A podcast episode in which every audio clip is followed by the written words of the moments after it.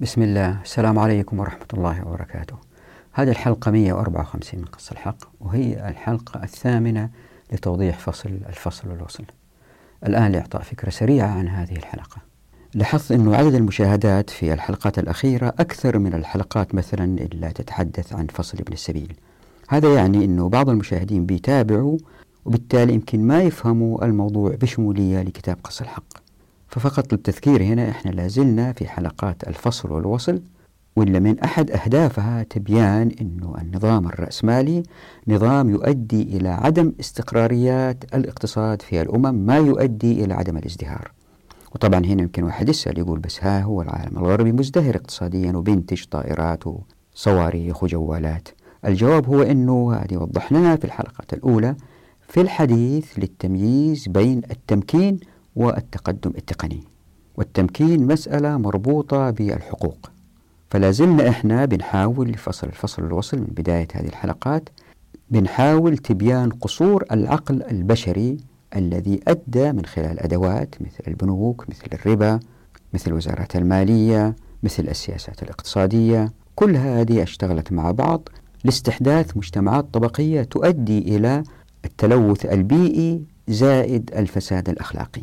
فلابد للمتابعين إذا حبوا يا ريت يشاهدوا الحلقات الأولى ويستمروا من هناك. فمثلا بس في حلقات الفصل والوصل تحدثنا عن معنى التبديد والاستبداد، تحدثنا عن مستويات الظلم ونقاط العدل، ونستمر في هذه الحلقة ونتحدث عن انهيار البنوك، ولها أسباب كثيرة منها مثلا الذعر بين الناس، وهذا الانهيار يسموه bank runs.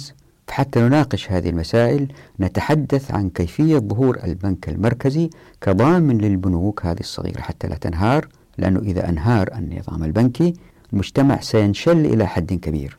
فأبين أن البنك المركزي هو مستوى عالي من الظلم، وزي ما أنتم عارفين معظمكم أن البنوك المحلية هذه كانت في السابق قبل ظهور البنك المركزي كل بنك له عملته الخاصة، كل بنك في إقليم معين. طبعا هذه الوضعية لها إيجابيات إذا واحد نظر البنوك هذه كيف أنها مستقلة، ولها سلبيات لا نتعامل بالربا. ومن ضمن ما نتحدث عنه في هذه الحلقة أنه إنقاذ البنوك من الإفلاس هو في العادة من أموال دافعي الضرائب، وهذا مستوى من الظلم أوجده العقل البشري القاصر. للمتابعين الجدد احنا دائما نقارن بين إنتاج العقل البشري القاصر وما أتت به الشريعة. فكتاب قص الحق يجادل أنه ما أتت به الشريعة مكتمل ولن يؤدي إلى ظهور الفساد وتلويث الكرة الأرضية، وأنه أي نظام حقوقي آخر سيؤدي إلى تلويث الكرة الأرضية وإلى ظهور الفساد.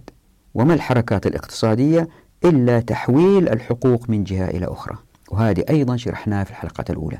ومن الأمثلة على شبك الناس حيث يجب أن ينفصلوا ظهور الرهن العقاري، لأنه شبك الناس في مسألة استحداث السكنة برغم أنها تظهر مسألة صغيرة، أبين في هذه الحلقة كيف أدت إلى انهيار اقتصادي على مستوى العالم.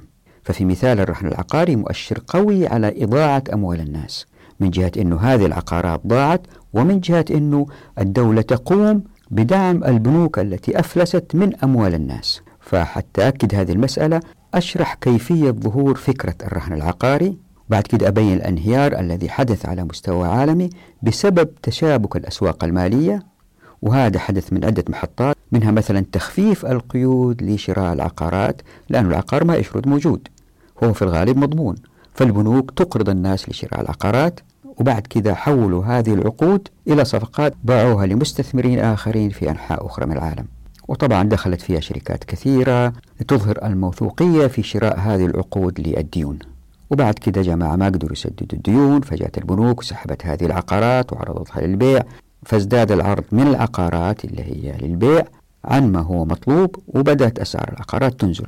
وبالتدريج أشرح القصة ألين ظهر الانهيار بين البنوك الكبيرة. فرهن العقاري هو مستوى عال من الظلم، وإذا قرنا هذا بالشريعة من أساسه ما في حاجة اسمها مورتجج، يعني لا في رهن عقاري ولا في بنوك تعطي الناس قروض، كل هذا لن يوجد، لأنه من خلال إحياء الأرض ومن خلال حصول الناس على المعادن والثروات، وهذا وضحنا في حلقات سابقة، تنخفض أسعار المنازل جدا لدرجة أنها قد تصل إلى 1/20 ضعف من السعر الحالي الآن بسبب الاحتكارات المتراكمة والتي أوجدت ناس بيروقراطيين ما يشتغلوا ولا ينتجوا المجتمعات، لكن ينتجوا هم وغم. فالأراضي في كل مكان والموارد في كل مكان، مع ذلك الأسعار غالية للمساكن لدرجة أنها أصبحت عقود يتبادلوها الناس بين البنوك على مستوى العالم. بعد كده نتحدث عن البنك المركزي ودوره في السيطرة على السيولة النقدية وكيف يفعل ذلك. فأوضح بعض سلوكيات السياسيين في التعامل مع الاقتصاد، إن تغير حاله محتارين إيش يسووا. فأبين كيف أنه النظريات التي توضع في علم الاقتصاد قد يتبناها أحيانا السياسيين، وأفضل مثال على كده ما فعله ريغان بتبني أفكار فريدمان، واللي هي جاءت من أفكار هايك، واللي جاءت من أفكار آدم سميث. فأدخل في بعض التفصيل في هذه المسألة لتوضيح قصور العقل البشري، وذلك لما ذهب إليه فريدمان وتبنى ريغان. نفس هذا اللي حدث في أمريكا حدث بطريقة مشابهة أيضا في إنجلترا على تاتشر، ومارغيرت تاتشر هذه كانت رئيسة وزراء بريطانيا. فوضح كيف أنه ريغان أخطأ خطأ كبير، لأنه استمع لأحد المستشارين عنده اللي اسمه لافر، وهذا لافر وضع منحنى سموه باسمه، وفي مؤرخين آخرين سموه لافر خلدون، لأنه ابن خلدون هو يمكن في الغالب أول من وضع فكرة هذا المنحنى، واللي هي ببساطة كالآتي: أنه إذا كان الضرائب خفضت على الناس يجتهدوا في العطاء والإنتاج، فيزداد الإنتاج من مستهلكات ومن مبادرات بمصانع جديدة، وبالتالي إن أخذ القليل من هؤلاء المبادرين في مجموع أكثر من فرض ضرائب على الناس تخليهم يمكن يتخاذلوا ويفقدوا المبادرات في الإنتاج. يعني كل ما زادت الضرائب، وهذا شيء منطقي، كل ما تردد الناس في الاستثمار. يعني إذا كانت الضرائب 100% من الأرباح، الواحد اللي يشتغل يبطل. فلافر هذا وضع منحنى، نبين هذا المنحنى، وبين بعد كده ليش ريغان ومستشاري أخطأوا في هذا المنحنى جدا، لأنهم خفضوا الضرائب وفي الوقت ذاته ما زاد وعاء الضرائب، وفي نفس الوقت رفع ميزانية الدفاع. فدخلت الولايات المتحدة الأمريكية في نفق الاقتراض. هنا مسألة نسيت أوضحها في الكلام، لكن حطيتها في النص مكتوبة في الشاشة، أنه ابن خلدون عندما وضع هذا المنحنى هو كان بيدرس وضع العالم الإسلامي في وقت كانوا الحكام يضعوا فيه المكوس على الناس. فهو كان يقول للحكام: يا ناس خفضوا المكوس حتى يزدهر العمران. لكن مع تطبيق الشريعة لن يظهر هذا المنحنى للافر. ليه؟ لأنه فقط على الناس دفع الزكاة. فنناقش هذه المسألة. بعد كده أبين كيف أنه الكثير من الأبحاث ظهرت لتحديد الرقم اللي يمكن يؤخذ من الناس كضرائب ولا يؤدي إلى تقليل محصول الضرائب للإنفاق العام. وطبعا لأن العقل البشري قاصر اختلفت هذه الأرقام في التحديد.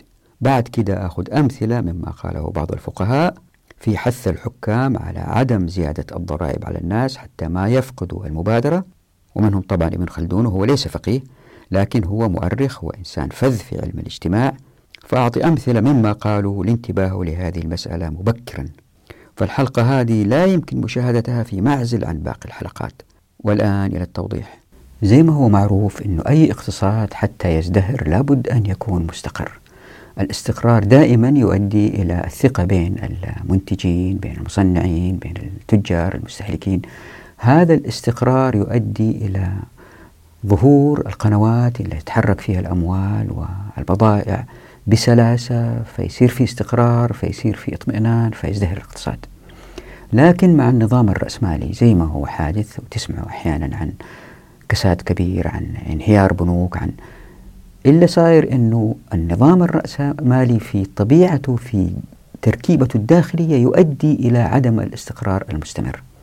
فكل فترة وتانية تظهر مسألة انهيار البنوك. وهذا الظهور له سببين، أو يحدث هذا الانهيار البنوك بسببين. أحدهم أنه الأسهم ارتفعت أسعارها بشكل غير مبرر، فتأتي مرحلة تصحيح، فيصير نوع من اللا استقرار في السوق. هذه يأتي بيانها في حلقة قادمة. السبب الآخر هو الذعر اللي انتشر بين الناس بسبب أنه إشاعة والله البنوك ما تقدر تغطي إيداعاتها، فإجوا الناس فجأة واحدة ويسحبوا أموالهم. وهذه يسموها ببنك رنز، يعني أنه البنوك واحدة تلو الآخر تبدأ بعضها تفلس، بعضها تخرج من السوق، بعضها. وهذا نادر الحدوث، كان يقع في الماضي، لكن البنوك تتعاون فيما بينها حتى لا يقع هذا الشيء. كيف؟ إذا صار أنه بنك من البنوك الاحتياطي المطلوب عنده، تذكروا في الحلقة الماضية قلنا احتياطي مطلوب احتياط زائد، الاحتياطي المطلوب عنده ما كفى السحوبات إلا قاموا بعض المودعين بسحبها فجأة واحدة لأي سبب، فإذا ما قدر يعطيهم فلوسهم تطلع إشاعة إنه هذا البنك ما قدر يسدد، يخافوا الناس ويروحوا على البنوك يبدوا يسحبوا أموالهم بسرعة. فدائما الموجود إذا كل واحد سحب فلوسه ولأنه بعض المقترضين لسه ما سددوا إلا عليهم، بالتأكيد اللي يصير إنه في ناس ما يقدروا يحصلوا على إيداعاتهم، وهذا يسبب ذعر في المجتمع ويجروا الناس على البنوك حتى يسحبوا أموالهم. وحتى لا تقع هذه المسألة البنوك ليليا تتعاون فيما بينها حتى يتأكدوا أن كل بنك تكون عنده سيولة في اليوم التالي كافية لسداد المودعين إذا حب أحد منهم يسحب أمواله.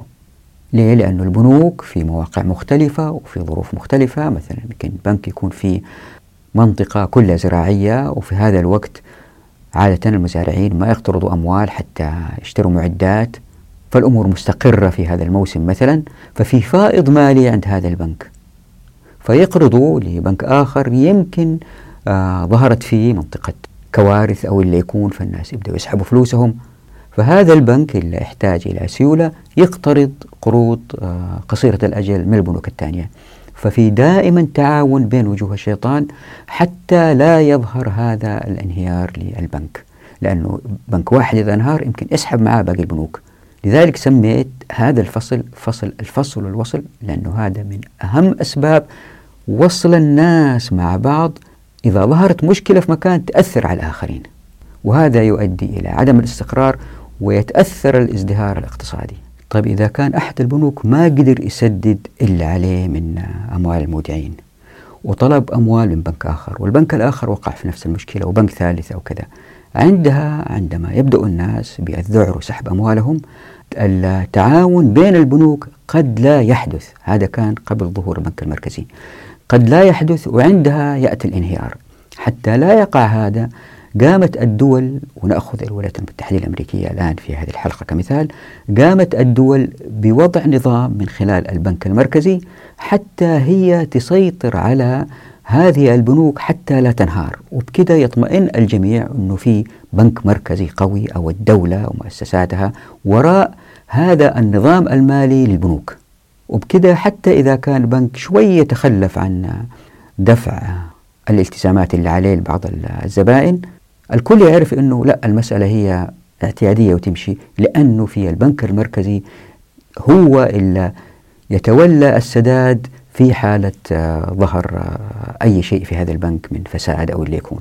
وبالتالي ظهور هذا البنك المركزي أدى إلى السيطرة على الاقتصاد، ما أدى للسرقة الكبرى بظهور مستوى عالي من الظلم بسحب أموال الناس أولا، وبشبك المؤسسات الاقتصادية ووصل بعضها ببعض ثانيا. كيف؟ خلينا نوضح. قبل الحرب الأهلية في الولايات المتحدة الأمريكية كان الاقتصاد مبني على البنوك، والتي نشأت بناء على مراسيم الولايات، يعني البنك تابع للولاية وليس جميع الولايات تابعة لحكومة الولايات المتحدة الأمريكية لمقر الآن واشنطن.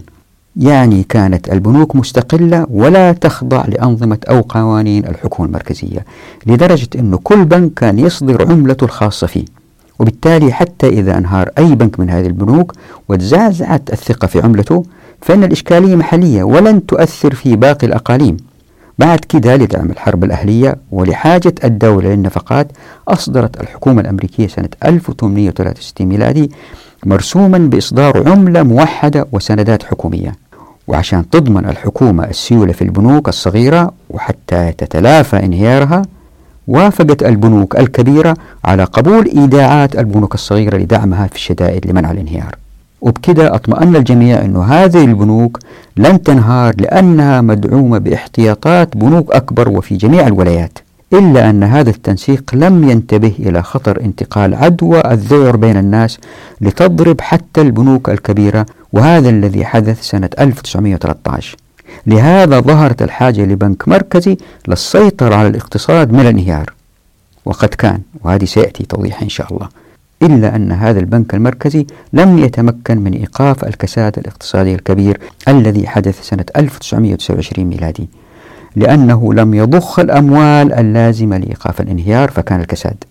فكان الإجماع من معظم الباحثين بأن سبب الكساد الكبير هو أن البنك المركزي خفض تدفقات الائتمان بدال ما يسوي العكس.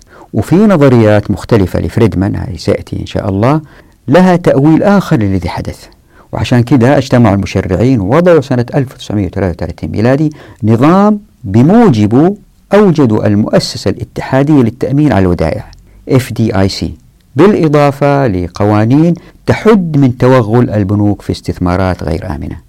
ومع هذا وقع في الثمانينات من القرن الماضي زي ما هو معروف انهيارات بنكية بسبب الادخارات والقروض الخاطئة، ما دفع الحكومة لتعويض المتضررين ببلايين الدولارات والتي كانت على حساب دافعي الضرائب.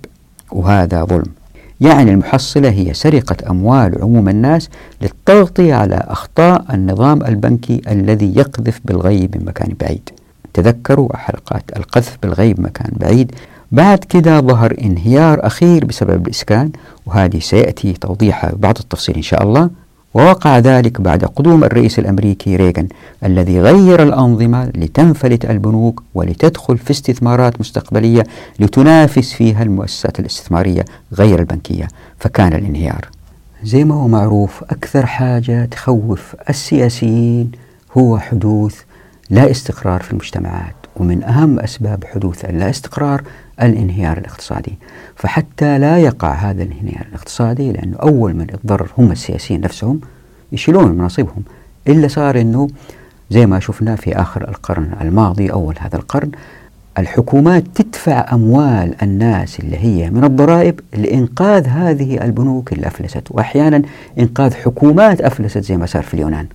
يعني الجزاء مقابل أنهم يفسدوا وأنهم يخطئوا في اتخاذ القرارات، تيجي الحكومات تنقذهم بأموال الضرائب حتى ينقذوا أنفسهم، حتى النظام المالي الرأسمالي يستمر. لكن الشخص اللي فقد ماله هو لأنه ما قدر يسدد الديون اللي عليه إذا اشترى بيت، هذا ما في مشكلة، هذا ينام في الشارع. في تقرير من منظمة الزراعة العالمية أظن أو تقول أنه 5 مليار دولار تكفي لإشباع 20 مليون إنسان في الكرة الأرضية، بينما هذه الحكومات تدفع مئات المليارات لإنقاذ هذه البنوك والدول. خلينا نأخذ مثال الرهن العقاري، أو كيف يصير انهيار عقاري بسبب تشابك هذه المؤسسات الاقتصادية الذي يؤدي إلى اللا استقرار فيؤثر في ازدهار الاقتصاد. جرت العادة زي ما هو معروف أنه أي إنسان يبغى يقترض من البنك يطلب منه بعض الأشياء حتى يرهنها واللي يكون حتى يتأكد عنده ما يسدد اللي عليه. لكن إذا واحد يبغى يشتري عقار، فبالتأكيد العقار ما رح يشرد من مكانه إذا الشخص هذا ما قدر يسدد اللي عليه، فالبنك دائما ضامن أمواله من خلال إقراض هذا الشخص للعقار اللي يشتريه. فانتشرت فكرة والكل تأكد منها أنه الاستثمار في العقار بالذات إذا كانت في أماكن مطلوبة هو استثمار آمن، وبدأت البنوك تدخل في هذا الفصل الجديد من الاستثمار. لكن إلا صار انهيار عقاري. كيف؟ خليني أشرح هذه المسألة بنوع من التفصيل. ليه؟ لأنها مثال جيد على قصور العقل البشري القاصر. قبل الثلاثينات من القرن 19 كانت أقل من 5% المنازل في الولايات المتحدة الأمريكية مملوكة لسكانها، لكن بعد النكسة الاقتصادية سنة 1929 لم يتمكن معظم الملاك من دفع ديونهم لعقاراتهم المرهونة، حتى أن بعض المستأجرين منهم لم يتمكنوا من دفع إيجاراتهم لأنه ما كان في عمل، في كساد. ويمكن من أكثر المدن اللي اتضررت هي مدينة ديترويت بولاية ميشيغان، وهذه كانت مدينة ولا تزال مشهورة بصناعة السيارات، ما أدى لتظاهر العمال الذين شعروا بالظلم لأنهم يعملون في مصانع ليست ملكا لهم، فكانوا أول المتضررين بإقالتهم بسبب ضعف القوة الشرائية للسيارات. وهذا الذي حدث أثار أسئلة جوهرية في المجتمع الأمريكي عن جدوى الرأسمالية مقارنة بالشيوعية. تذكروا في ذلك الوقت كان في صراع شديد بين كثير من الناس عن أي نظام أفضل للبشرية، الشيوعية أو الرأسمالية، فظهرت الثورات العمالية. فما كان من حكومة الرئيس روزفلت إلا أنه استحدث نظام لامتلاك المنازل، وكأن هذه وصفة محكمة لتقف ضد المد الشيوعي. وبكده وبالتدريج ظهرت مؤسسة حكومية لدعم القروض المالية طويلة الأجل وبفائدة مخفضة للإسكان. فظهرت كلمة مورتجج أو الرهن العقاري، وتعني أنه للفرد امتلاك منزل إن قام بتقسيم سعر المنزل مع الفوائد لسنوات قد تصل إلى 30 سنة بأقساط تقل أو تزيد قليلا عما يدفعه كإيجار، وبكذا يمتلك العقار عند إتمام دفع الأقساط. لكن الذي يؤخذ على هذا النظام في الأربعينيات هو أنه كان يدعم فقط طائفة معينة في المجتمع ولم يدعم جميع أفراد المجتمع. كان يدعم البيض من الأمريكان لأن السود وكأنهم لا يوثق بهم لسداد القروض. يعني التمييز العنصري ليس صدفة أو عقيدة، بل هو نتاج تصرف الدولة في التمييز في الحقوق، زي ما يقول الباحث المشهور في هارفارد نيل فيرغسون. وبكذا اشتد الرفض من السود لهذا الظلم، فظهرت المظاهرات والمطالبة بالمساواة في الستينات. وبعد كده بدأ التمييز العنصري يتغير بالتدريج، لدرجة أن الرئيس الأمريكي جورج بوش طالب المجتمع بعد 60 سنة، يعني عام 2002 ميلادي، طلبهم ببناء 5.5 مليون وحدة سكنية للأفراد من الأقليات. وبكذا على المؤسسات التي تقرض الأموال للبناء عدم التشدد في الشروط لصرف القروض، لدرجة أن بعض المقترضين اللي بيشتروا بيت برغم أنهم في وضع مالي غير مأمون حصلوا على قروض هم ليسوا أهلا لسدادها. يعني واحد يجي مثلا تأخذ الأهواء واشتري فيلا كبيرة، والمفروض يسدد مثلا مبلغ معين من دخله، يتحمل قسط أكبر. يعني بعضهم تمادى وذهب للاقتراض لشراء منزل أكبر من قدرته المالية على السداد. طيب كيف هذا قذف بالغيب مكان بعيد؟ هنا نرى أنه في تراكم زاد عن 100 سنة ليصل إلى رئيس أمريكي يطلب من المجتمع توفير المساكن بأعداد هائلة، يعني تحميل الاقتصاد عبئا كبيرا بتوجيهه في اتجاه معين في نظام رأسمالي يقفل أبواب التمكين. تذكروا أبواب التمكين مغلقة في الموارد والموافقات والمعرفة، وجاء هذا الرئيس حتى يظهر أنه رئيس حكيم وفاهم ويسير المجتمع في اتجاه الصحيح، قال لهم خففوا الشروط في الإقراض. السؤال هنا، هل هذا استثمار مناسب للمجتمع في ذلك الوقت بدفع الأموال نحو بناء المساكن وليس صناعة الحواسب الآلية مثلا، أو إصلاح الأراضي، أو عمل طرق جديدة وكباري جديدة زي ما صار في الصين مثلا؟ فاللي صار بالتالي هو انتشار فكرة أن العقارات هي دين على الناس في عموم المجتمع. طيب السؤال هنا، لماذا لم تتردد البنوك في دفع الأموال للناس اللي غير مقتدرين ماليا لشراء عقارات فوق مقدرتهم المالية؟ وطبعا بالذات إن كانت نسب الفائدة مرتفعة، ما سيضع الكثير من المقترضين في مأزق، ما يؤدي إلى تباطؤهم في سداد ما عليهم من ديون. طبعا الإجابات كثيرة، لكن من أهمها هو التسنيد أو التوريق أو securitization، يعني تحويل القروض المصرفية إلى أوراق مالية قابلة للتداول، يعني التضمين أو التأمين على القروض، وذلك ببيعها لآخرين. يعني يجي بنك يبيع القروض هذه اللي هي على الناس لبنك آخر مع ربح بسيط، أي أن البنك المقرض لن يتحمل تبعات تخاذل المقرض عن السداد لأنه أحال الدين بيعا لجهة أخرى. إذا بنك أقرض ناس وعنده إحساس يمكن ما يسدده، يبيع هذا الدين لبنك آخر، أو حتى إذا هو متأكد أنه يسدده يبغى يكسب، يبيعها لبنك آخر بعيد في مكان آخر، وبالتالي هو لن يتحمل مسؤولية اتخاذ قرار إذا كان هذا القرار خاطئ. وهنا في ملحوظة أنه مثل هذه الكلمات أي التوريق مثلا لم توجد في النظام الاقتصادي الذي أتت به الشريعة. ما في حاجة في الشريعة اسمها واحد يأخذ دين يبيعه لواحد آخر بربح، وفي هذا خير كثير للأمة، لأنه في تعميم معناها واستخدامها. بل وزي ما رح تشوفوا للأمة، أتذكروا تسمية الأسماء في فصل الديوان، تحدثنا عن أسماء استحدثت وهي شرع الأمة، هذا مثال آخر التوريق.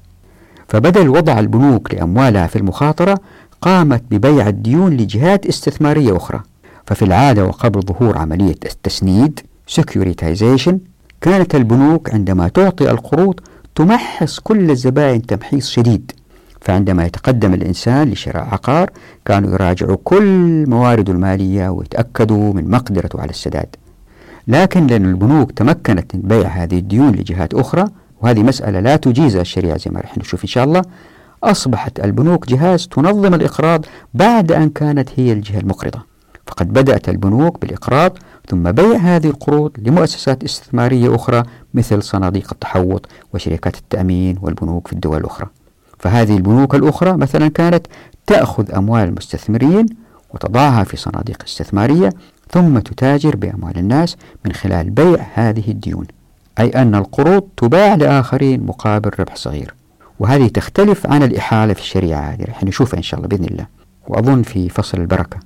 وقد سميت هذه القروض المباعة ب Collateralized Debt Obligation، أي التزامات الديون المضمونة.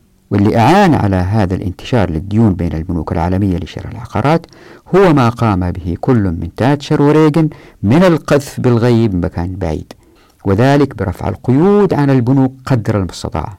فظهرت الابتكارات لبيع هذه القروض، وبكذا اللي صار ظهرت قناعة، وطبعا هي قناعة فاسدة، بأن الديون التي يصعب الحصول عليها هي ديون قليلة في مقدارها مقارنة بالقروض الكثيرة المضمونة.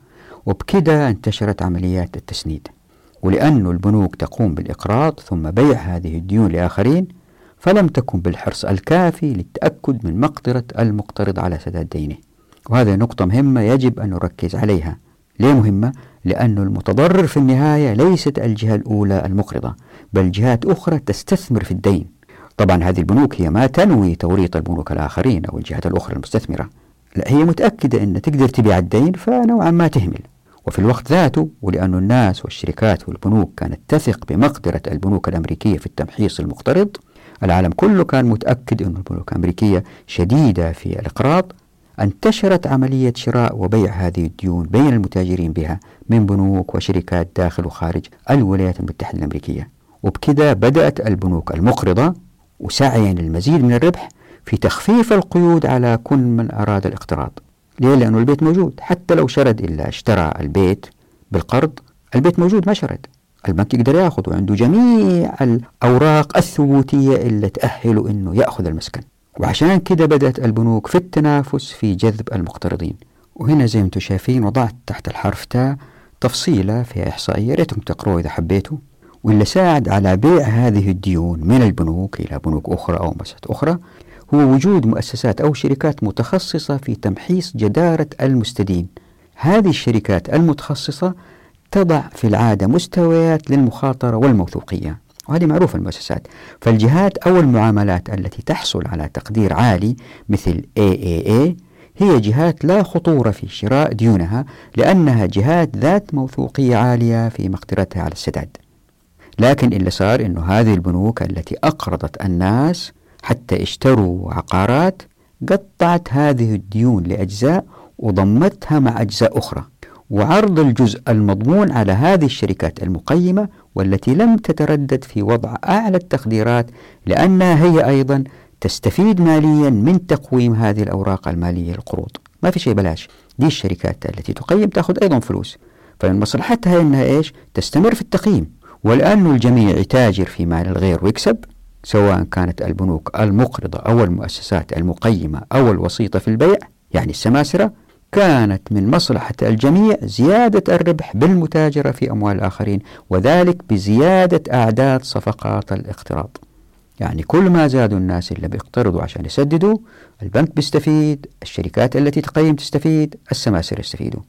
ويمكن سر نجاح هذا النقل للقروض من أماكنها لآخرين في دول أخرى، زي ما يقول الأستاذ نيل فيرغسون، هو أنه اللي أشتروا هذه القروض كانوا يسكنوا في مكان بعيد، كالمستثمر النرويجي الذي اشترى القرض الذي كان على الأمريكي سداده في ديترويت مثلا. يعني المستثمر الذي اشترى الدين جهل حقيقة هذا المقترض، هل يقدر يسدد ولا ما يقدر يسدد، هو وثق في البنك الذي أقرض. لهذا فما كان من البنوك إلا البحث عن البنوك أو المؤسسات التي ستشتري الديون هذه، فبدأوا يبحثوا عن المؤسسات أو البنوك الأخرى في أماكن بعيدة واللي عندهم فائض مالي بسيط، فوصلوا لجميع أنحاء العالم وأقنعوهم وباعوهم هذه الديون. ولأنه هذه الولايات المتحدة الأمريكية واللي عايشين بعيد متأكدين أنه ما في تلاعب، لأنها مبنية على العقارات، فما خطر في بالهم أبدا أنه لن يستطيعوا الناس السداد. وفي الغالب لأنه العقار مضى عليه زمن، في الغالب سعره بيزيد. طبعا هذا الكلام اللي قلته صحيح في العادة لكن ليس دائم، فاللي اشتري هذه الديون ما يخسر إلا بأحد شرطين، الأول هو بقاء معدلات الفائدة منخفضة، والثاني هو عدم فقدان المقترضين لأعمالهم. هكذا كانت البيئة ملائمة لهذه الاستثمارات التي لم يكن ليخطر على بال أحد من الناس أن السوق سينهار، ولكن الذي حدث هو العكس، فلم يتمكن البعض من سداد قروضهم، وبالتالي قامت البنوك بسحب هذه المنازل وأعادوها للبنك، ولا بالتالي عرضها للبيع. طبعا البنك ايش يسوي في البيت؟ يبيعوا عشان يعطي الفلوس للناس اللي اشتروا الدين، ولأنه الناس اللي ما قدروا يسددوا بدأوا يكتروا، شوية شوية زاد عدد المساكن المعروضة للبيع، وبالتالي زاد العرض عن الطلب، فانخفضت أسعار المساكن. هذه هي الكارثة، انخفضت أسعار المساكن.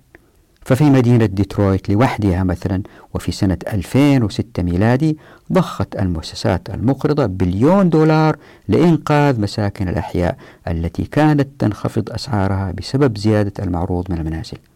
الناس ما يقدروا يسددوا، البنك يأخذها منهم يعرضها للبيع، زاد المعروض، وبزيادة المعروض تهاوت الأسعار، بينما البطالة وأسعار الفائدة في ارتفاع.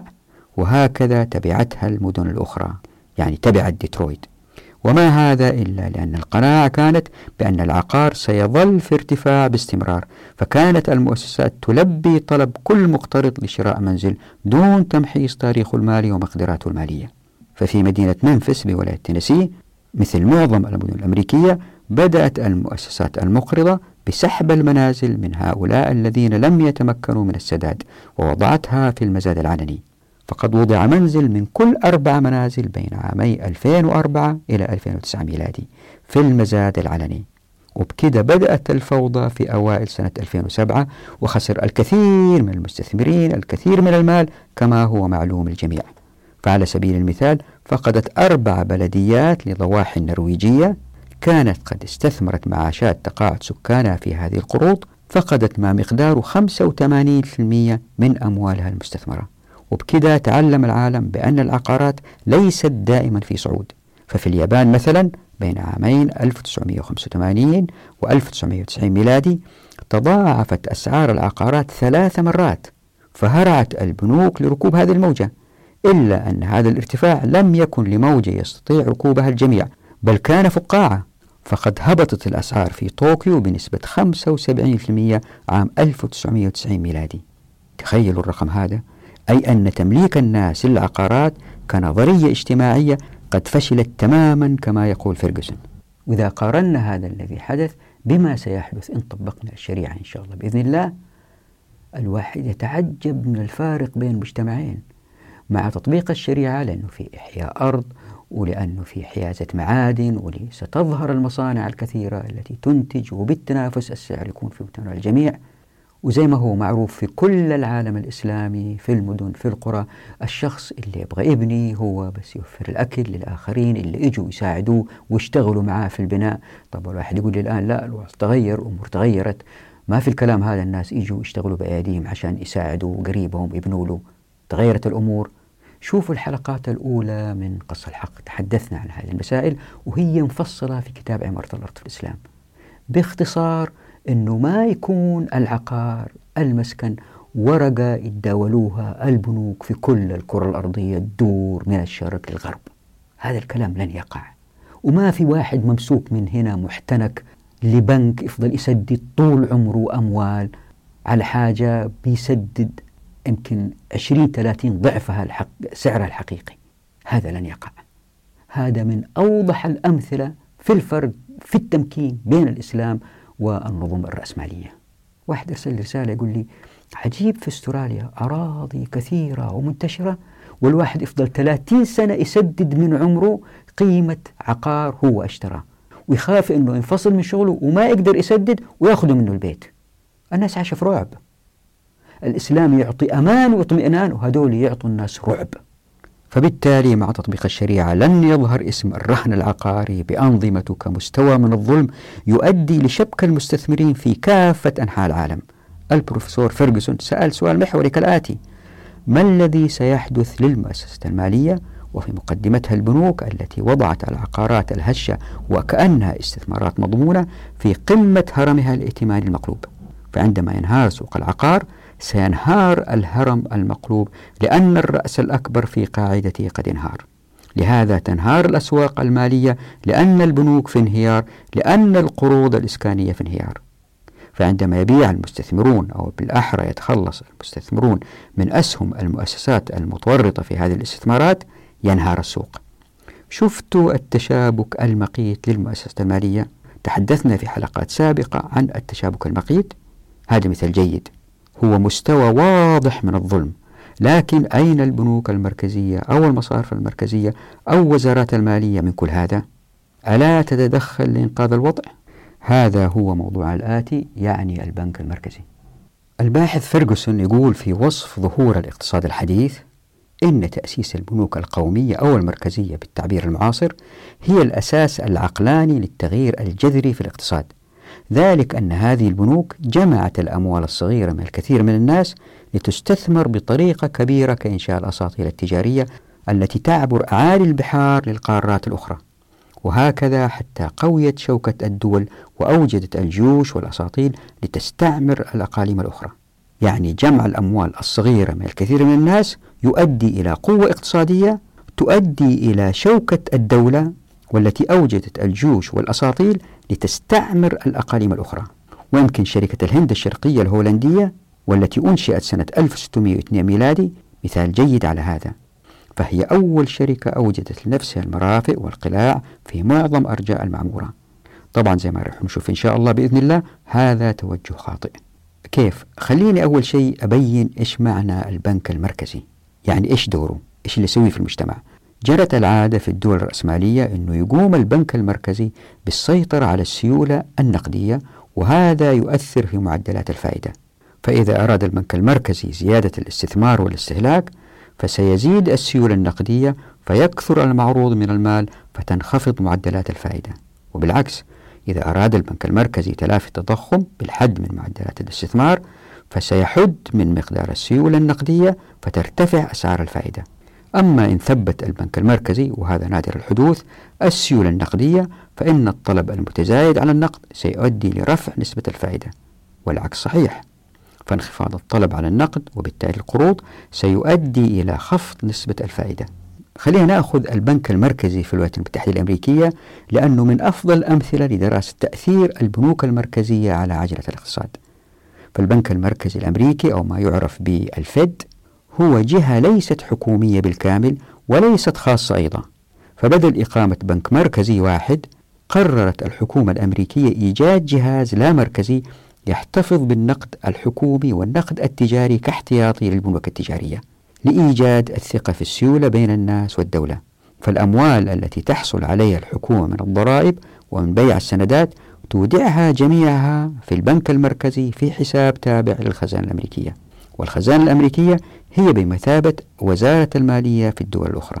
والبنك المركزي له 12 مركز، كل مركز يقع في إقليم مختلف ويتمتع بنفس صلاحيات بنوك الأقاليم الأخرى، ويعمل وكأنه بنك للبنوك التجارية في نفس الإقليم ويسيطر على أداء هذه البنوك التابعة له ويتأكد من تطبيقها للأنظمة والقوانين، ويسيطر على سياسة البنك فريق مقره العاصمة واشنطن، وهذا الفريق مشكل من القطاعين العام والخاص. وإذا تذكروا قلنا سابقا أن الدول ومن أدواتها البنك المركزي تهدف لاستحداث النمو الاقتصادي مع المحافظة على مستوى الأسعار مع أقل بطالة ممكن.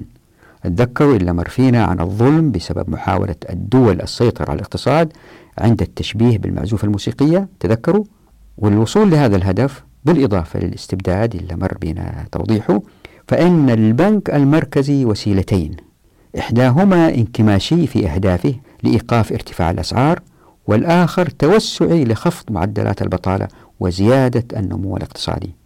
فأعلى ما يستطيع البنك المركزي هو السيطرة على السيولة المالية، وذلك من خلال خفض أو رفع الاحتياطي المخصص للإقراض في البنوك، يعني خفض أو رفع الاحتياطي الزائد excess reserves، وهذا بالطبع سيؤثر في الأموال المخصصة للإقراض فتتأثر نسبة الفوائد الربوية، وهذا يؤثر في الطلب الكلي من خلال تغيير مستويات الاستهلاك والاستثمار والتصدير. وبتغير مستويات الطلب الكلي يتغير كل من الإنتاج المحلي والتضخم والبطالة. خلينا الآن أوضح بهذا المثال المشهور عند الاقتصاديين معظم الاقتصاديين يعرفوا هذا المثال ويستخدم لتوضيح الفكرة. خلينا نتخيل أن الاقتصاد عبارة عن سيارة، وهذه السيارة يقودها شاب، لكن لأن الاقتصاد ما حد يعرف إيش يصير في المستقبل، فنقدر نقول أن الشاب هذا لا يجيد القيادة لأنه في طور التدريب، بالإضافة إلى أنه قد يتهور أحيانا. هو الاقتصاد كذا، ما حد يعرف إيش اللي يصير مستقبلا. لذلك تذكروا آيات القذف بالغيب، أعوذ بالله من الشيطان الرجيم، قل إن ربي يقذف بالحق علام الغيوب ويقذفون بالغيب من مكان بعيد. فاللي يصير في السيارة هذه أنه الشاب إذا كان دعس على البنزين زيادة الاقتصاد راح ينمو، وإذا دعس أكثر وللأخير عندها سيظهر التضخم، وإذا الشاب رفض الدعس على دواسة البنزين عندها الاقتصاد راح ينكمش. وخلينا نقول أنه جالس جنب هذا الشاب راجل كبير في السن، وكأنه هذا الراجل هو البنك المركزي، ولأنه البنك المركزي كالشاب لا يعلم ما الذي سيحدث مستقبلا لأنه هذا من علم الغيب، فكأنه البنك المركزي في هذه الحالة رجل مسن وضعيف البصر، لكن هذا الرجل عنده خبرة عالية في السواقة، وجالس جنب هذا الشاب ويحاول كيف يعلمه قيادة السيارة. فهذا هو حال البنك المركزي، عندهم خبرة شديدة لكن لا يعلموا المستقبل. فالبنك المركزي لا يستطيع أن يرى مجمل النشاطات الاقتصادية إلا من خلال مؤشرات، برغم أنه خبرته عالية جدا، يعني وكأنه ضعيف البصر. خلينا نقول أنه الآن الراجل هذا المسن يحاول تعليم هذا الشاب القيادة، وهذا اللي حاول يسويه البنك المركزي مع الاقتصاد بمحاولة توجيهه كما هي حال سيارة التعليم القيادة. فإذا تتذكروا سيارة تعليم القيادة فيها مكبحين، يعني فراملين، واحد اللي بيسوق السيارة وواحد اللي بيعلم الشاب القيادة. طيب السؤال الآن هو كيف يستطيع المدرس التأثير على الشاب؟ طبعا ستكون الإجابة فقط عن طريق النصح إليه لتحسين أدائه، وعن طريق الدعس على المكابس لتلافي وقوع الحوادث إن أخطأ الشاب. ونفس الشيء البنك المركزي، فهو يؤثر في الاقتصاد بالضغط على نسب الفائدة برفعها وخفضها، وبالتحدث إلى عموم الناس. فعند ظهور نمو اقتصادي فإن البنك يرفع نسبة الفائدة تدريجيا ويحذر الناس من التضخم، لكن إن ظهر تضخم فإن البنك قد يدعس على المكابح كما يفعل مدرب السيارة لتلافي الخطر، يعني يرفع نسبة الفائدة فتسحب الأموال فتقل السيولة ويتم السيطرة على الاقتصاد مرة أخرى بهذا الدعس. أما في حالة الكساد الاقتصادي فإن أفضل ما يستطيع البنك المركزي عمله هو رفع رجله عن المكابح، أي خفض نسبة الفائدة وحث الشاب على الدعس على دواسة البنزين، يعني حث الناس على الاستثمار. أي أن ما باستطاعة البنك المركزي فعله هو كبح التضخم أو حث الناس على الاستثمار. وزي ما مر بنا فإن كبح التضخم يكون برفع نسبة الاحتياط المطلوب في البنوك، أي رفع نسبة الأموال التي لا تستطيع البنوك إقراضها. لكن الإشكالية في السيطرة على الاحتياط المطلوب هي أنها رقم يسهل تخفيضه ويصعب رفعه، فإن تم تخفيضه فإن البنوك ستهرول لإقراض الفائض بعد التخفيض، أما إن تم رفعه في فترات التضخم فإن البنوك قد تقع في إشكالية لعدم توفر السيولة، لأن الأموال المودعة قد أقرضت في معظمها. لهذا ستجد البنوك نفسها في إشكالية للاستجابة لمتطلبات البنك المركزي، فتسعى جميع البنوك لحبس سيولتها فتشح السيولة الاقتصادية. لهذا فمن المنطق إن أراد البنك المركزي زيادة هذه النسبة أن يقوم بذلك في فترات الكساد، ذلك أن البنوك تتمتع بسيولة أعلى، إلا أن هذا الرفع قد يؤدي للمزيد من الكساد. شفتوا المأزق اللي أوجدوا العقل البشري القاصر؟ وهنا وضحت تحت الحرف ذا توضيح لشابرة لهذه المسألة. هذا الذي ذهب هو عموما، لكن الآن خليني أشرح علاقة البنك المركزي مع البنوك الأخرى للسيطرة على السيولة. إن عبارة discount rate تعني في قواميس البنوك معدل الفائدة الذي يتقاضاها البنك المركزي على قرض يمنحه لبنك تجاري في الليلة الواحدة. وبالطبع فإن رفع هذه النسبة سيؤدي إلى إحجام البنوك عن الاقتراض، وفي النقيض فإن في تخفيضها حث للبنوك للاقتراض لإقراضها للمستثمرين. لهذا فإن أراد البنك المركزي خفض التضخم فإن سلاحه يكمن في رفع الفائدة، عندها ستحجم البنوك عن الاقتراض، وعندها ستتمسك البنوك بالاحتياطي الزائد لديها وتتردد في إقراضه، فتشح السيولة فترتفع أسعار فائدة الإقراض للمستثمرين، فينخفض الاستهلاك المحلي وبالتالي ينخفض التصدير أيضا. وهكذا حتى ينخفض الطلب الكلي وترتفع البطالة مع توقف أو انخفاض التضخم. أهم إشكالية يواجه البنك المركزي وتواجه الحكومة في الاقتصاد هو ما الذي عليهم فعله إذا كان تغير الاقتصاد؟ إيش يسوون؟ زي ما هو معروف في مدرستين مختلفتين، هما المدرسة التقليدية التي ترفض تدخل الدولة والتي تجددت على يد فريدمان، وفي المقابل المدرسة الكينزية التي تنادي بتدخل الدولة. مرينا على المدرستين سريعا ويأتي إن شاء الله توضيحهم أكثر. طبعا فإن المدرسة الكينزية زي ما هو معروف هي التي تروق لمتخذي القرار لأنها تدعو لتدخل أكبر المدرسة الأخرى، فعندما ترتفع البطالة تتدخل الدولة بالمزيد من الإنفاق، وعندما يصبح التضخم إشكالية فإن على الدولة رفع سعر الفائدة، لكن زي ما شفنا فإن الإنفاق لخفض البطالة سيزيد التضخم. فما العمل إذن؟ الإجابة زي ما هو معروف للمدرسة التقليدية اللي وجدها آدم سميث أنه ما حد يتدخل ولا حد يسوي شيء، السوق من حاله من خلال العرض والطلب يحل المشاكل. لكن بالنسبة للناس اللي هم عاطلين على العمل اللي هم خسرانين هذا ما هو جواب، يريدوا حراك، يريدوا شيء يعطيهم بصيص أمل إنه الأمور رح تتغير، يعني استنوا إلى متى إنه السوق يصلح حاله. فهذا كان منطق مرفوض من الإداريين في الدول ومن السياسيين ومن المتضررين من أي تغيير في الاقتصاد. فكان ما يدعو إليه الكثير هو الذهاب إلى النظرة الكينزية اللي تقول إنه الدولة يجب أن تتدخل بأنظمة، بقوانين، بالحد من نشاطات البنوك، من توسيع نشاطات البنوك، من بناء طرق، جسور، من إيجاد أعمال تنفخ الأموال الدولة فيتحرك الاقتصاد يدور. هناك حلول كثيرة بس كلها مرتبطة بأنه الدولة تتحرك، الدولة تفعل شيء. وهذا اللي صار من الثلاثينات إلى السبعينات من القرن الماضي في الولايات المتحدة الأمريكية. كانت النظرة الكينزية هي اللي الغالب متبنيها، والغالب كان ينظر إلى المدرسة الكلاسيكية إنها خلاص انتهت. فمسألة إنه الدولة ما تتدخل وما حد يسوي شيء والكل انتظر كانت مسألة مرفوضة تماما. وبكده بقيت مدرسة آدم سميث في الكتب ولم يتطرق إلى تفعيل أحد، ألين جاء التجديد من فريدمان والذي جدد المدرسة التقليدية بالتركيز على سياسات جانب العرض الكلي، والتي تتلخص في أن الاقتصاد سيكون أحسن حالا بتخفيف الحواجز لإنتاج السلع والخدمات، مثل تخفيض الضرائب وتحرير الأسواق وتعويم الأسعار وتخفيض الدعم الحكومي وتخفيف أو إلغاء القوانين كقوانين حماية البيئة. وبكده زي ما يقولوا يزداد الإنتاج فتنخفض الأسعار، أي أن السياسيين الآن لديهم آلة للتدخل برفض التدخل الذي قام به السابقون.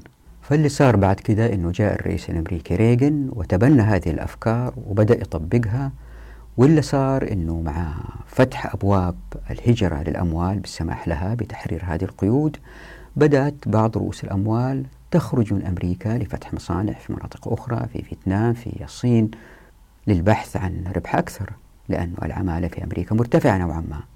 وبكده بدأت النقابات العمالية تفقد من قوتها لأنها كانت تحمي نفسها بالأنظمة والقوانين، ولأنه المصانع ما يمكن نقلها لدول أخرى فدائما أصحاب رؤوس الأموال مضطرين للتعامل مع هذه النقابات.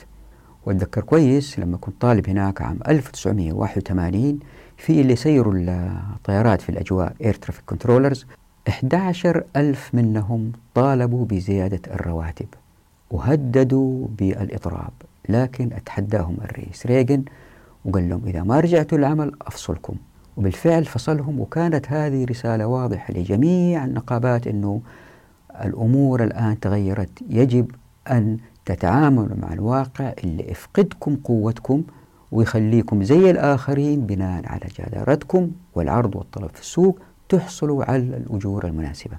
طبعا هنا في مسألة لازم نتذكرها دائما وباستمرار، أن النظريات الكلاسيكية تتحرك داخل إطار قفل أبواب التمكين في الموارد والموافقات والمعرفة، لذلك هي تفشل. فالسوق ما هو مفتوح للعرض والطلب كيف ما كان، لا، في بنوك، في ربا، والناس اضطروا للاقتراض لأن أبواب التمكين مغلقة أمامهم حتى يبدأوا لكيف يدعوا شغل.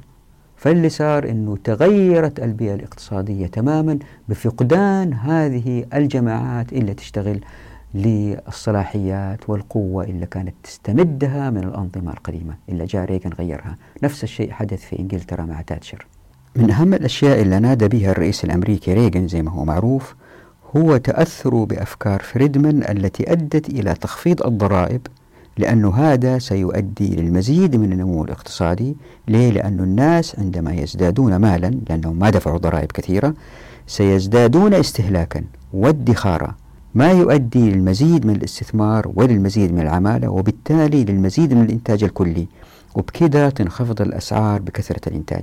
هذا المبدأ الذي ينص على خفض الضرائب سيؤدي لرفع الطلب الكلي.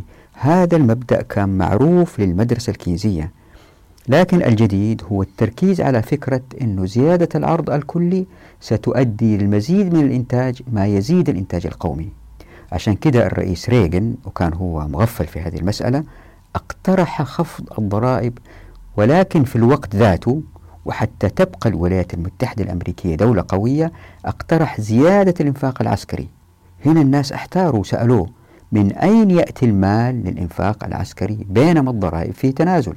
لأنه هو قال خلينا نخفض الضرائب وبغى يزيد نفقات الدفاع. كان دائما يجاوب أنه خفض الضرائب سيزيد الإنتاج القومي، ما يؤدي لجمع الكثير من الضرائب لأن الإنتاج سيكون برغم خفض الضرائب كثير. يعني بالنسبة له أن القاعدة الاقتصادية ستتسع فيزداد دخل الدولة من الضرائب برغم انخفاض نسبته. طبعا هو مو لوحده، عنده مستشارين، لكن هذا لم يحدث. فهو خفض الضرائب وزاد الإنفاق العسكري، فدخلت الولايات المتحدة الأمريكية في نفق الاستدانة لأن نفقات الدولة زادت عما تجنيه من ضرائب. طيب السؤال هنا، لماذا لم يحدث ما توقعه الرئيس الأمريكي ريغان؟ الجواب هو أنه كانت الفكرة المسيطرة في الثمانينات من القرن المنصرم تدور حول ما يعرف اقتصاديا بمنحنى لافر كيرف، أو بالأصح منحنى لافر خلدون كما يقرر ذلك بعض الغربيين. فأول من وضع منطق هذا المنحنى هو عالم الاجتماع المسلم ابن خلدون، لكن دون رسم المنحنى، إلا أن لافر هو الذي ركز عليه في عمله. وكان هذا لافر يعمل مستشار اقتصادي مع الرئيس ريغان. وإذا تذكروا في فصول سابقة قلنا أن منطق المنحنى يظهر من خطاب الخليفة علي كرم الله وجهه بوضوح، من توصية الخليفة إلى عامله الأشتر كما جاء في نهج البلاغة.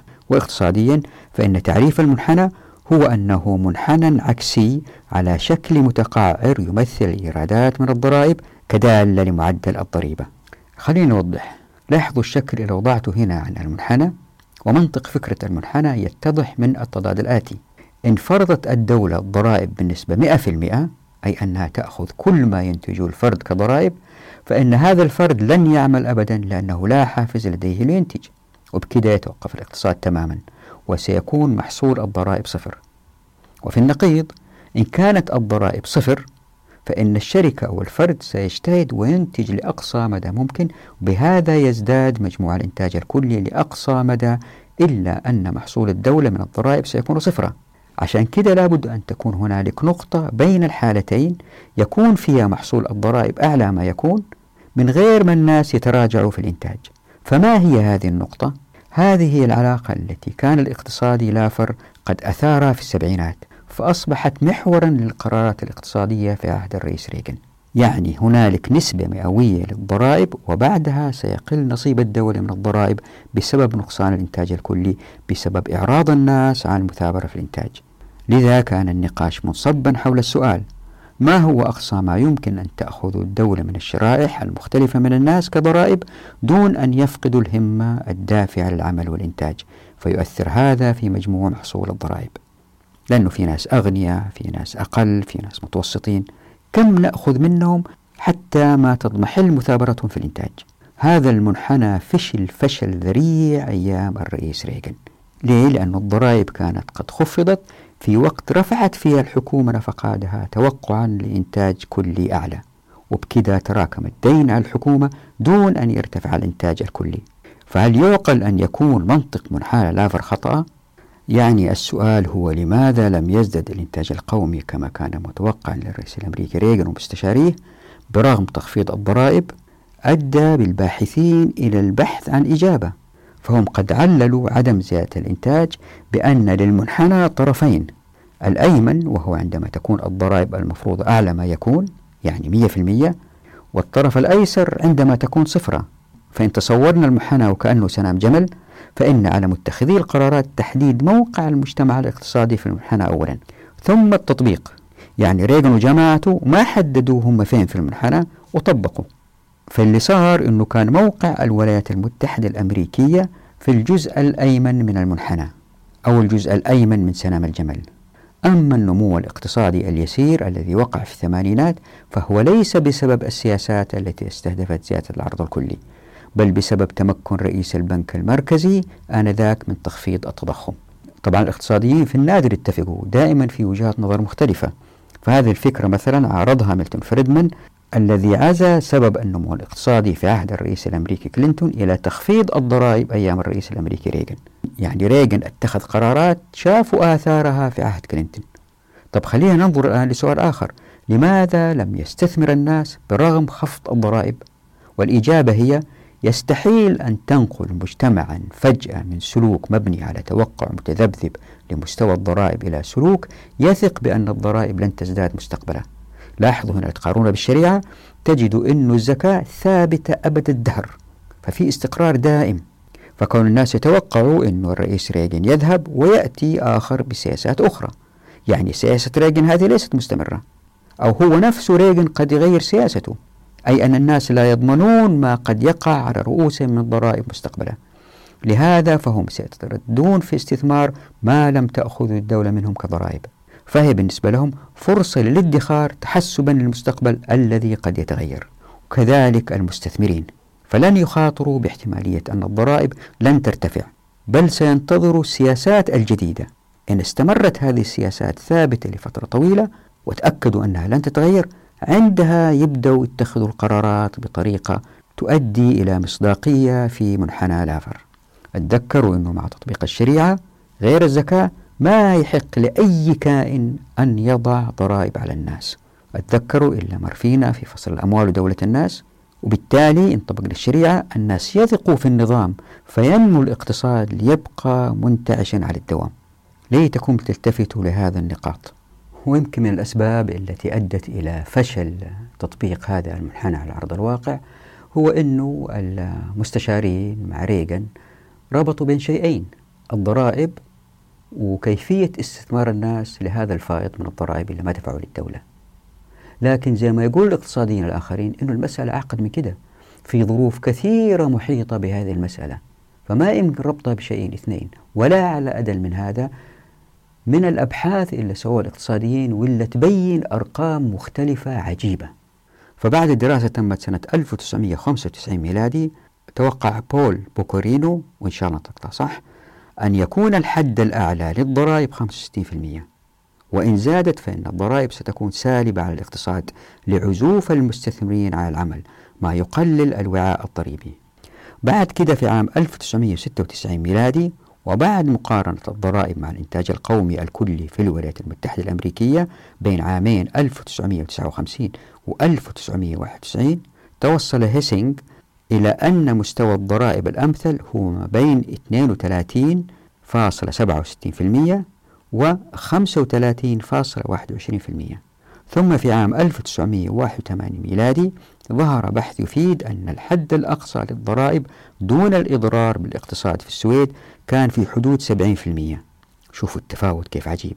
وفي عام 2007 ميلادي ظهر بحث يفيد أن الضرائب المفروضة على الشركات الكبرى دون التأثير في الاقتصاد هي 26% في أوائل القرن الحالي، بعد أن كانت 34% في الثمانينات من القرن الماضي.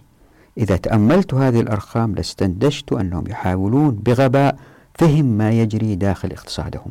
شفتوا ضياع من الاقتصاد من 26% إلى 70%. كيف تكون هذه النتائج معينة لمتخذي القرارات حتى يتخذوا القرار؟ هذا قذف بالغيب، مش من مكان بعيد، لا، هم ما هم شايفين اللي حادث وعندهم إحصائيات منه كثيرة من الماضي. يعني قذف من الماضي للحاضر، وكمان غلط. كيف يبغوا يوجدوا أنظمة وقوانين وهي قذف بالغيب من الحاضر للمستقبل؟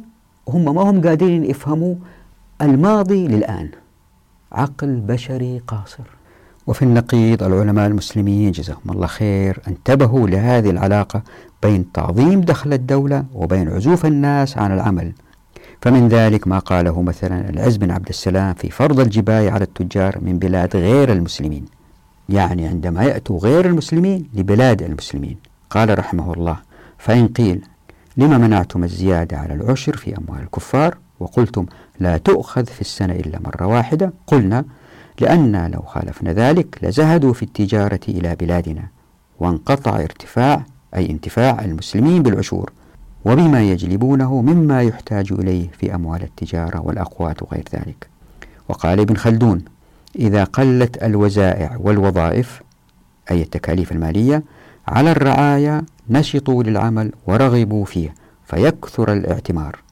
ويقول في موضع آخر في مقدمته ناقدا سياسة زيادة الضرائب: وربما يزيدون أي الدولة في مقدار الوظائف يعني الضرائب إذا رأوا ذلك النقص في الجباية ويحسبونه جبرا لما نقص، فلا تزال الجملة أي الحصيلة الضرائب في نقص ومقدار الوزائع والوظائف في زيادة لما يعتقدونه من جبر الجملة بها، إلى أن ينتقص العمران بذهاب الآمال من الاعتمار ويعود وبال ذلك على الدولة. يا ريتكم تربطوا هذه الحلقة مع باقي الحلقات، لأنه إحنا مستمرين، وفي الحلقة القادمة نتحدث عن انهيار الأسواق إن شاء الله بإذن الله. وهذه المسائل لا تفهم إلا إذا كان ربطناها بجميع الحلقات السابقة، كل حلقة فيها نقطة وكأنها قطرة مطر تؤدي إلى سير جارف يهدم إن شاء الله الرأسمالية والديمقراطية التي أدت وستؤدي إلى تلويث الكرة الأرضية. ناهيكم عن الفساد الأخلاقي. نتوقف هنا، نراكم على خير في أمان الله ودعواتكم.